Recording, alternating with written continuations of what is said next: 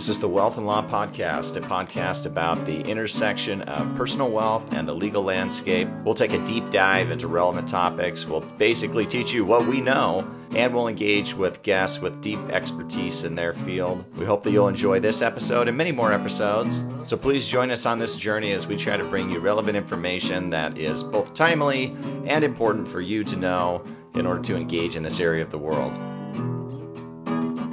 Welcome to the Wealth and Law Podcast. I am Brent Nelson, and many of you have probably run into or know of people who have run into situations where businesses need to be valued, and these are not public companies like Apple, and so therefore the valuation is not always um, apparent on its face. And for those sorts of situations, you need somebody who is a special type of somebody who knows exactly what they're doing. And to talk about that, I have Richard Claywell, who happens to be just that kind of guy. So, Richard, thank you so much for joining me. Well, thank you for having me. I appreciate it. All the way from Houston. So if it, now that now that people have heard your voice, they'll know the reason for your the sound of your voice. yeah, I'm told I speak with an accent, but I I don't hear the accent, but I'm told that I do. No, no. I uh, I went to law school in Lubbock, and I remember um, the first day that I showed up at Tech, there was a, a a lady in the administrative office. You know, you kind of had to go in and check in. I remember she had the thickest yeah. West Texas accent. And I had to try to not laugh because it sounded like she was like trying, you know, really trying to play up this really thick West Texas accent, which of course I found out that was not true. That's just the way yeah she and many people there speak. Right. Um, but it, it's uh, it's a little bit disarming, I think, for people who are not from that part of the country because there's uh, you know there's sort of some popular culture association with a, a thick Southern accent, like it's supposed to be like a bunch of rednecks who yeah. who don't know anything, which of course is total nonsense. Yeah. Um, yeah, there was you know plenty of people at Texas Tech who could run circles around me intellectually, so didn't matter how they spoke. There you go. Well, give me a, at least for for people who don't know you, uh, Richard, the high level, who are you, the high level CV?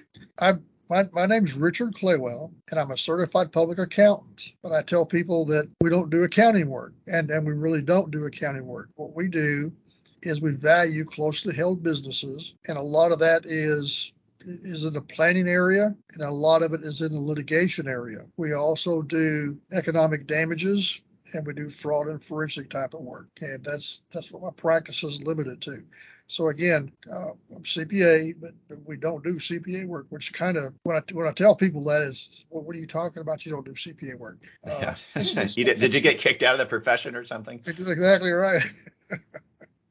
so that that's me in a, in a nutshell. And and we testify in court if we need to. I don't have a problem testifying. I actually think it's a lot of fun, to be perfectly honest with you. Uh, but but we do testify if we need to do that. How did you get into that kind of work? And you, you've mentioned you've got that CPA background. Did you jump straight into this area? Were you doing more public accounting before? Years and years and years ago, I, I was a uh, controller of a public company, and I did not have any real public accounting experience. So I left there and went to work for a CPA firm. I was drawn back into industry for a company that had 21 subsidiaries the guy that owned the company, he liked to buy and sell companies. So he sent me to some classes to learn how to do that. One of his companies was an oil and gas company, and it it was taking all these 21 companies and was taking them down, and they're no longer in business. So before it went down, I, I left and started my own practice, and I was in practice doing the traditional accounting work for about a year. And I had an attorney call me and ask me if I could value a refinery. Uh, well, sure, that's not a major problem, and uh, just haven't looked back. Just done it ever since. did you were you anticipating that sort of a fork in your career, or did it it just kind of happened it, by chance? It, it blindsided me. I, I enjoyed the, the accounting work. I mean, mm-hmm. it was mm-hmm. not that big a deal, uh, but I had an interest in that, and that just really perked my interest to get involved with the valuation piece of it. So I started buying books on how do you do this. And this is in the uh, early 80s, late 70s. There's very, very little written about how you do this sort of thing. So I was, you know, trying to get as much information as I could, just reading all this stuff, studying this. Uh, eventually, more and more information came around, uh, and so I, I, started, you know, trying to get in touch with attorneys that do this kind of work and let them know that we did that. And uh, and again, today that's that's all we do is that type of work. I really enjoy it. Yeah, I think that's so good, and I think that's such a great um, lesson for anybody who's listening to this and maybe doesn't um, doesn't have a niche in their in their professional practice or business or where they're thinking about changing a niche is that the thing that you just mentioned there about getting books and then reading up on it. You know, I'm assuming that that's something you had to do in your spare time because you still had a day job doing the other work. It's not like you could just quit the other work and then focus 100% on that. Yeah, I, I had a day job, uh, which was the traditional work, and so my nighttime job was to do a lot of reading. And and what was happening, we were picking up valuation engagements and I, and I thought this was kind of interesting. We, we, I was working on tax returns or accounting work, and I would have a valuation question, and so I was spending time researching that, you know, during the day when I picked up a valuation engagement, and we started doing more and more of it. And and what I realized is I was I had changed where I was doing research on tax issues, and I knew that the conversion was was in process because I was not spending nearly as much time, if any, researching valuation issues, but now I'd gone back and was researching tax issues. So that that told me that uh, I need to get off a dead center. I've either got to go back and do taxes and you know the accounting work or I've got to do the valuation. And I just really enjoyed the valuation. So right. got rid of the clients and off we went. Yeah, I think it's great. They call that now a side hustle because you always have to reinvent something that already exists in the world and then put a new word on it and then pretend that you have meant you created it, right? That's that's a side hustle. Yeah. No, I think that's just the, I think that's just the way it is though. I, I'm I'm um I get asked from time to time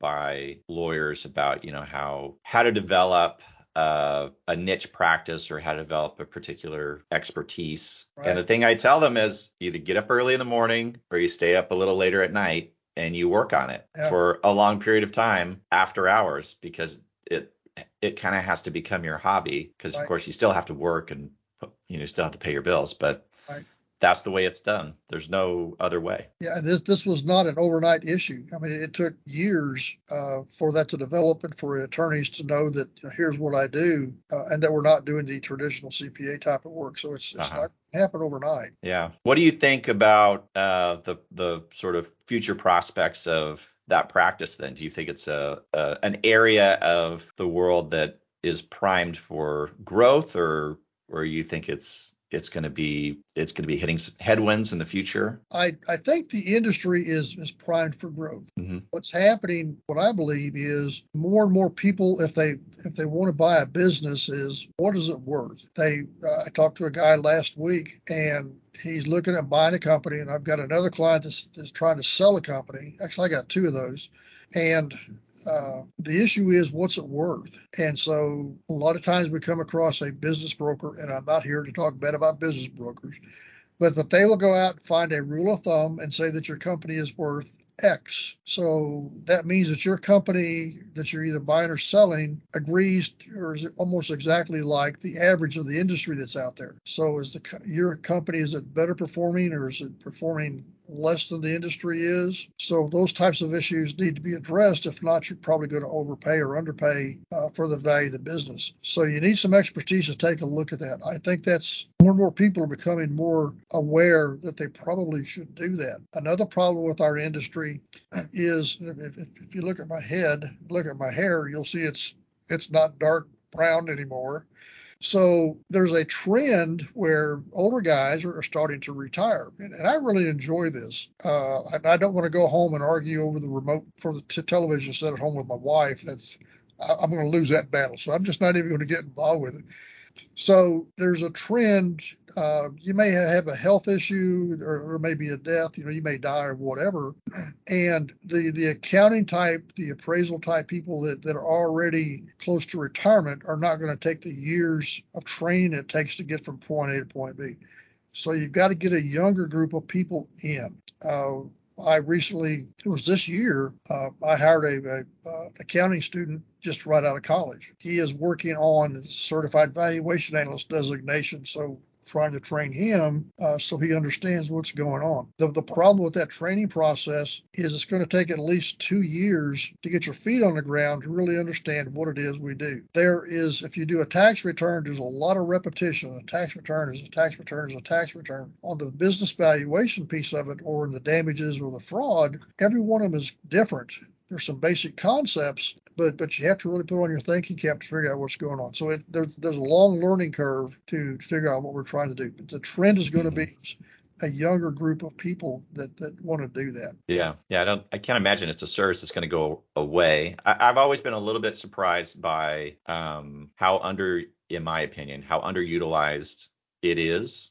but I, I, think i understand where it's coming from so i'll give you the example so you, you know you mentioned the business broker uh, I'll see clients who they're thinking about selling a business. They go hire a business broker. The broker does uh, some their their own analysis. They come up with some multiple or range of multiples of EBITDA almost always as their as their uh, benchmark for what the valuation should be. I'm in the background scratching my head thinking I don't understand where those numbers come numbers come from. And then off they go. And I think the I think the tendency is to say, well, we don't want to get an appraisal done. We don't want a full appraisal done because if we do and then we have to disclose it in some way, then we don't want to have to disclose the appraisal. But it feels like there's so much there's so much more room um, in those services between not talking to somebody who's an expert and getting a a, a, formal, finalized appraisal. There's a lot in between there where there's incredible value that could be could be offered by somebody in your position to a client who's thinking about selling a business. But when you look at the, the EBITDA number that the business brokers come up with, and again, I'm not here to criticize business brokers.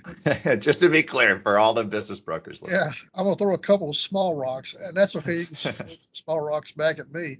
When you look at what EBITDA is, the question I always ask a client is how much of those earnings can you put in your pocket? And the answer is zero. If you get a valuation and you get down to the cash flow, how much cash can you put in your pocket? What's what the business is worth? So they're working from a completely different perspective on, on what that is. Another thing that I have found uh, with, with business brokers is they, they come up with a number and I typically will find something that I would disagree with and then go back to the broker and say, well, look, what about this, that, or whatever? So then they will go back and fix that particular issue. Then they come back with the exact same number. And I will ask them, well, how'd you do that? Well, I forgot about whatever. So they, they get a commission and, and I don't have a problem with these guys getting a commission, but, but once they're set on a number, I mean, that's the number for the commission that they're looking for. So uh, just be cautious if you find something wrong with what the business broker has done, and then they say, "Oh, I forgot to do this, that, or whatever." My advice to the client is to walk away from the deal. Right. Yeah, and it yeah, and to to to be clear, like those the business brokers provide a very valuable service. Yeah, um, that's right. Most you know most people who have a, a private company, they also don't know who all the potential purchasers are across the country, and they don't have access to the markets. But. To your point, for to make sure that you have somebody who's willing to work with you on the proper pricing of your business in the open market, it shouldn't be something that's they're backing into based on a commission number. That's correct. Yeah, and yeah. I see that every time. I, I, was actually in a meeting several years ago with the husband and wife, uh, and they wanted to buy a interior design company for the wife. Mm-hmm. And I was meeting with them in the office, and I and we're supposed to go meet the broker and the seller uh, for for a meeting. And, and I told the people that I was working with, I said, "Here's what's going to happen." I said, "We're we're going to press them on some of these issues. And when we ask them about it, they're going to say, well, we, we forgot about whatever. So that gets us back to the same number. So I told them that before we went to the meeting. We went to the meeting and we we talked to him for a couple hours, I guess. And we got down towards the end and, and, and I was pressing them on this one other issue. And the broker finally said, Well, yeah, but we forgot to do whatever. And, and I just looked at the client. My clients I was working for, I just looked at him and said, What did I tell you? And that was basically the end of the meeting. Yeah, I can imagine. uh, See, you ruin everything, Richard. You just ru- you, you ruin everything. that's right. That's always my fault, but that's okay. That's right. They actually wound up buying a different company, just to let you know, but it was yeah, not pro- probably a better one. Yeah. Well, that that's really interesting. That um, I do think that scenario, buying a company or selling a company, there's I think there's a lot of people um, because of the demographics of the country Okay, just to sort of set this up. That's the context for which I'm making this statement. Because of the Democrats, de- demographics of the company, uh, or the country, excuse me, I think there are a lot of people who are in a position where they're either buying or they're selling a, a in essence, a family-run company. In my mind, that's that is not a six-month process. That should actually be probably more like a multi-year process so they can position themselves best so that then when they go into the market they're in the best possible position so assuming that my premise is correct, then if you're willing to play along with that, um, then you know what are the sorts of things that you see that people make mistakes on in not preparing to to get ready to sell their company things that they they constantly don't do that they should be doing to get the best value. When, when I talk to a client about selling a company, I will tell them that one of the things we need to look for are the skeletons you have in your closet. And and I don't know what those skeletons are today. So we need to take a look at that, need to analyze the financial statements and see where the anomalies are. So what's what's happening with this thing? Once we start finding what those anomalies are, we need to go back and fix those. Uh, and, and one of them may be how how you're paying for your personal expenses out of the company. And I know it happens. Okay, it's not supposed to, but it happens. So you've got this vacation home. You know, uh, and, and we had this one time of a, uh, a client out in, in, West Texas. They were here in the Houston area, and that's about an eight-hour drive to where their their vacation home was, which was actually a ranch. And they were running 100% of the expenses through the company. Now, if I'm going to buy your company, I'm not going to buy your ranch. Okay, so that needs to be cleaned up. And the problem with the cleanup is okay, we've got the ranch, so we take the ranch off of the balance sheet, which shows how much you paid for it. Now we get into the expenses. Well, what all expenses do you have that's in there? So now we have to spend some time, and this can get to be pretty expensive, to be perfectly honest with you. What are the expenses that you're running out of there? As a seller, you want to maximize the amount of money you're, that you're going to get on the sale. Mm-hmm. Understand that. So tell me exactly how much money you have spent on all the perks or whatever that relate to this thing. Well, now you can't tell me, but I know it was more. And my perspective is, well, if you can't tell me what that more is, I'm not going to stick my neck on the line and say just because you said it's X. So you need to start getting that information cleaned up. And it's not just for the vacation it's all this personal stuff that you're running mm-hmm. through that. Get that you need to it's probably a five year process because you want to go back and look at least five years when you value a company. So you're looking at probably five years minimal. Stop doing that sort of stuff and get those financial statements so that they are clean. So they really represent what the actual business performance is and not my business and my, my personal lifestyle that is supporting got to get rid of that. And so now the, there's no longer a question to, to the potential buyer. Well, how much am I paying for your personal expenses that, that I know I'm not going to get any benefit for? Mm-hmm. So that that's a problem. So I, I, I, just call it skeletons in your closet, um, and it takes a while to identify what those are and, and, get them out of there. That's interesting. Yeah, you think about the things things that could be um, things that could show up in the records of your company that are not things that a buyer wants to buy. Yeah, well, we had, we had one not too long ago where the, the guy was running through his business. He had two kids in college. 100% of the college expenses were being deducted on his business. He bought the, the for his two sons. He had bought each of them a brand new car. So he's depreciating the car. He's deducting all the, the tuition, deducting the dorm fees. He's deducting the, the, the meals for the kids while they're going to college. it was a hundred percent deal. Mm. So, and you're 100 percent right. I, I don't, I'm not going to pay for that sort of thing. But then the problem becomes, okay, where, where do you stop? So that I know that I'm not paying for something that I'm not going to get a benefit for. Right, right. It's, it's time for that to happen. Well, on the reverse, I guess then is true too, right? For for for a potential buyer looking at a company to purchase, to be aware that there could be things happening in that company that are lifestyle things not not business items they're lifestyle items. Right exactly right. And that should that needs to be stripped out of the purchase price. Yes and that that we have a whole hit list of questions that are lifestyle type of questions uh-huh. that we're going to ask the client the seller you know, are they're they're not showing up necessarily on the financials as a huge anomaly, but they're there. So we we ask the client, the seller, you know, do you have any of these types of things? And the answer is typically no, no, no, no, no. And I'm thinking yes, yes, yes, yes, yes. uh, so so what we do is we give that to a, a, a potential buyer and say, look, you you need to get a lawyer to to work up the contract for this thing. And I don't do any contract work. I am not a lawyer. Not going to touch it. It's not my deal. But what I I tell them they need to do is they need to go out and identify, specifically say that you have represented that the, these items were not deducted. And if it's found out at a later point in time that they are, you need to go back and adjust the purchase price for that.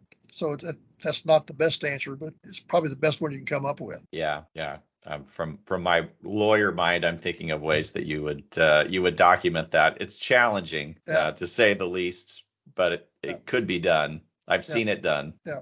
And, and, and again, one of the problems with all that sort of type of thing is it costs time and money to do that. Yeah. And so, you know, how much time does does, does the buyer and or the seller want to spend trying to sort through all of that when over the last say five, six, seven year period, you stop doing all of that. So now it's really mm-hmm. clean. It just mm-hmm. helps dramatically. You think that's that's part of the the tension though, is that there is uh, people get people get pressed by time.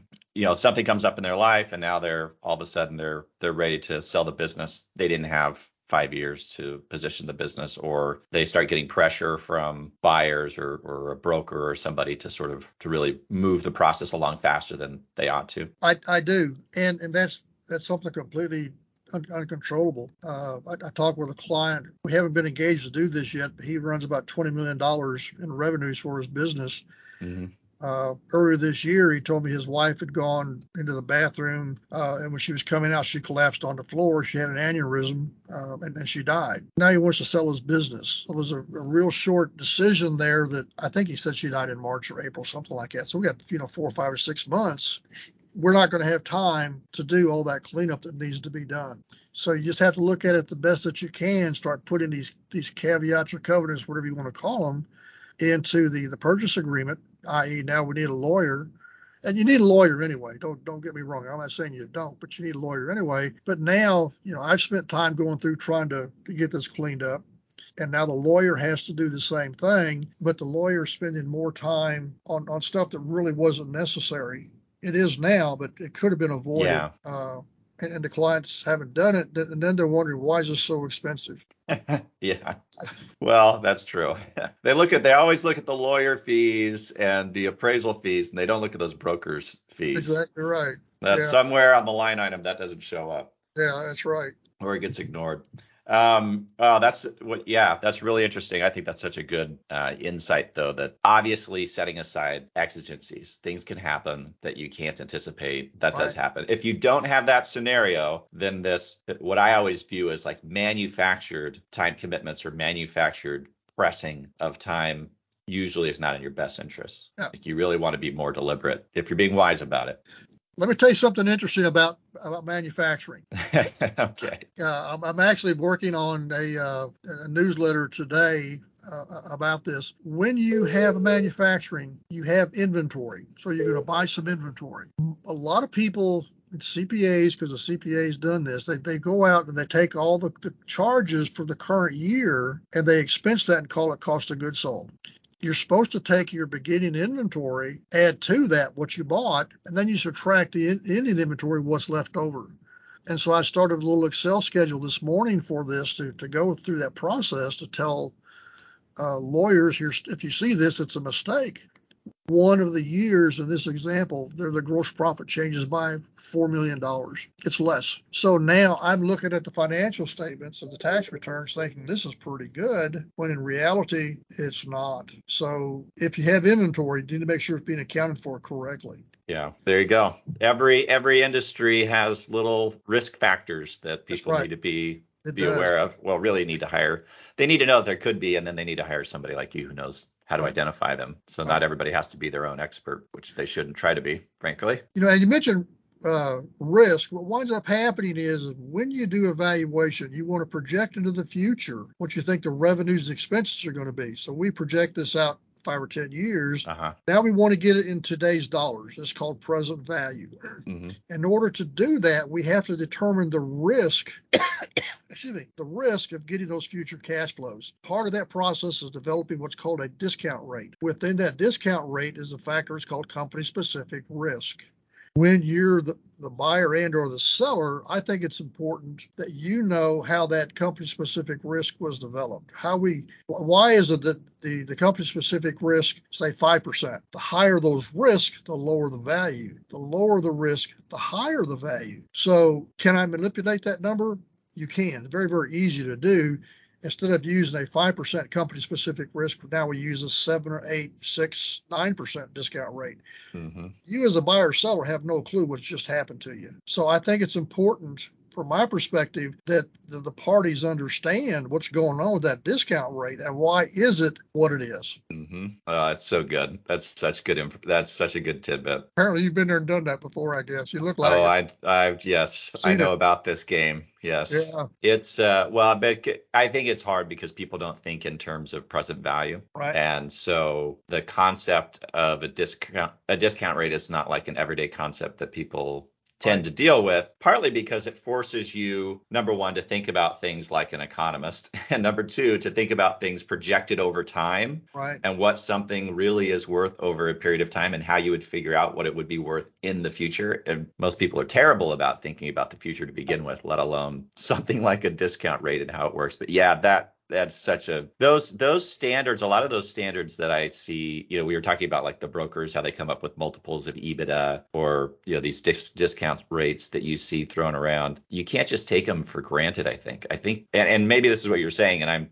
I'm repackaging it here, and I don't mean to just repeat what you're saying as if it's my idea, but it, it seems like the idea is when you see one of those numbers, you really have to scrutinize it, One make sure it has I- some substance. Yeah, one of the things I tell my, my, my staff here, there was an old, old movie, uh, I, think it was called Jerry Maguire, and Tom Cruise was in it, and he, he keeps on saying, Show me the money, show me the money. He screams, Show me the money. And uh, Ronald Reagan said, Trust but verify. Same, same concept from my perspective. So when when you get something, you know, from from a broker or from an appraiser like me, I don't think there's anything wrong in challenging me with, with what I did or how I did that. I personally don't think there's anything wrong with challenging an attorney. You know, you- you're you're, you're putting this in the in the agreement. What, what's this mean in real English? I mean, you put it there. Uh, you know what it means, but I don't really understand what this is about. So the, the people need to ask the questions, and, and we can give them the, the, the supporting reasoning behind that so they really understand it. I would hate for them to go home at night and they wake up at two or three o'clock in the morning. Uh, well, gee, my appraiser said this, my lawyer said that. Uh, I'm not sure they agree with each other, you know, and, and all the the fees have been paid. Uh, so ask the questions. So don't be embarrassed to ask the questions. I, I think that the only dumb question is the one that you don't ask. So you got to be informed with all of this. Yeah, it's far better to ask, and then you know, and Yeah. you don't have to, you know, you, you don't have to try to convince yourself Right. of what the answer is. So, once in a while, I'll get a, a call. You probably get similar calls from a client, and the conversation will go something like this: I'm, I'll just be quiet, I'm listening to them, and they'll just be going on and on because they've been thinking about something all weekend, and they'll be saying things like, "And I just don't know what the answer is. I just have no idea what the answer is and how I would find the answer." And then after I let them tell me this, I will usually chime in and say, Well, do you want to ask me or not? Because I do know the answer. Yeah. You can just call me. It's okay. You don't need to lose sleep over this. That's I will just tell you the answer if you ask. And I will do the same thing. But when a client calls, I just uh, just will jot down just a real short little phrase, and, and they're they're they're telling me everything they want me to know. Uh, okay, is it my turn to talk now? I, I don't say that, but when I when you can tell that they're done, okay, let's go back and revisit yeah. that you've got. Here's what those issues are. Here's you know multiple ways that these things can be resolved. But Mhm. but they've got to find. From, from, my perspective, uh, from, from an appraisal standpoint, and, and I'm a CPA, when we go to CPA school, they don't teach us how to do appraisal work. Completely different deal. You, you specialize in this. Uh, there's a designation called certified business appraiser. That is the hardest designation to get on the market. So if you're going to find somebody that can help you sort this out, you need to look at the various credentials that are out there and what it takes to get that credential. Some of these are very, very easy to get. Some of these are very, very difficult to get. And I would say also look at the years of experience that somebody has done. Uh, you know, this is this your first rodeo or not? If it's Mhm. not your first rodeo, uh, you know, I've, I've been doing these things since 1985. So there's not a lot that we haven't come across, uh, which, which- helps. So, so, so find somebody that really is qualified that can help you with this. Yeah. Well, Richard, uh, you being one of those in the world, I really appreciate you spending some time with me. If if people are trying to find you, how is the best way for them to find you, or what is the best way for them to find you? My, my website is www.biz, that's Bravo India Zebra with a hyphen, valuation, B A L U A T I O N dot com. You can send me an email. It's richard at biz-valuation.com and our phone number is 281-488-7531 and we're in the central time zone. We're in the Houston area. Yeah, excellent. And I did see also on your um, on your website an offer basically saying like if people are looking for uh, experts, appraisal experts, that they could just call and ask you, and you you know lots of people. So you're you're a tremendous resource, and you have great resources on your website as well. So I would recommend that to anybody who's interested in learning more. Well, thank you. Appreciate that. Richard, thank you again. I I, I am so uh, humbled that you would spend or anybody would spend any amount of time with me and Uh, and I really appreciate this conversation. It's been very interesting. Thank you. Well, and, and I would make the offer to you in, in, in, your practice if you get involved with these types of issues and if you just want something bounced off of somebody else, feel free to send me an email or give me a call. Yeah, absolutely. Thank you so much. Okay. Thank you for your time. Appreciate doing this today. Hey, listeners, thanks again for joining me on the podcast. It's fun to do it for you. If you're enjoying it, please subscribe at Apple Podcasts or wherever you get your podcasts. Subscribe to my blog at wealthandlaw.com and follow me on social media at wealth and law. I'll see you there.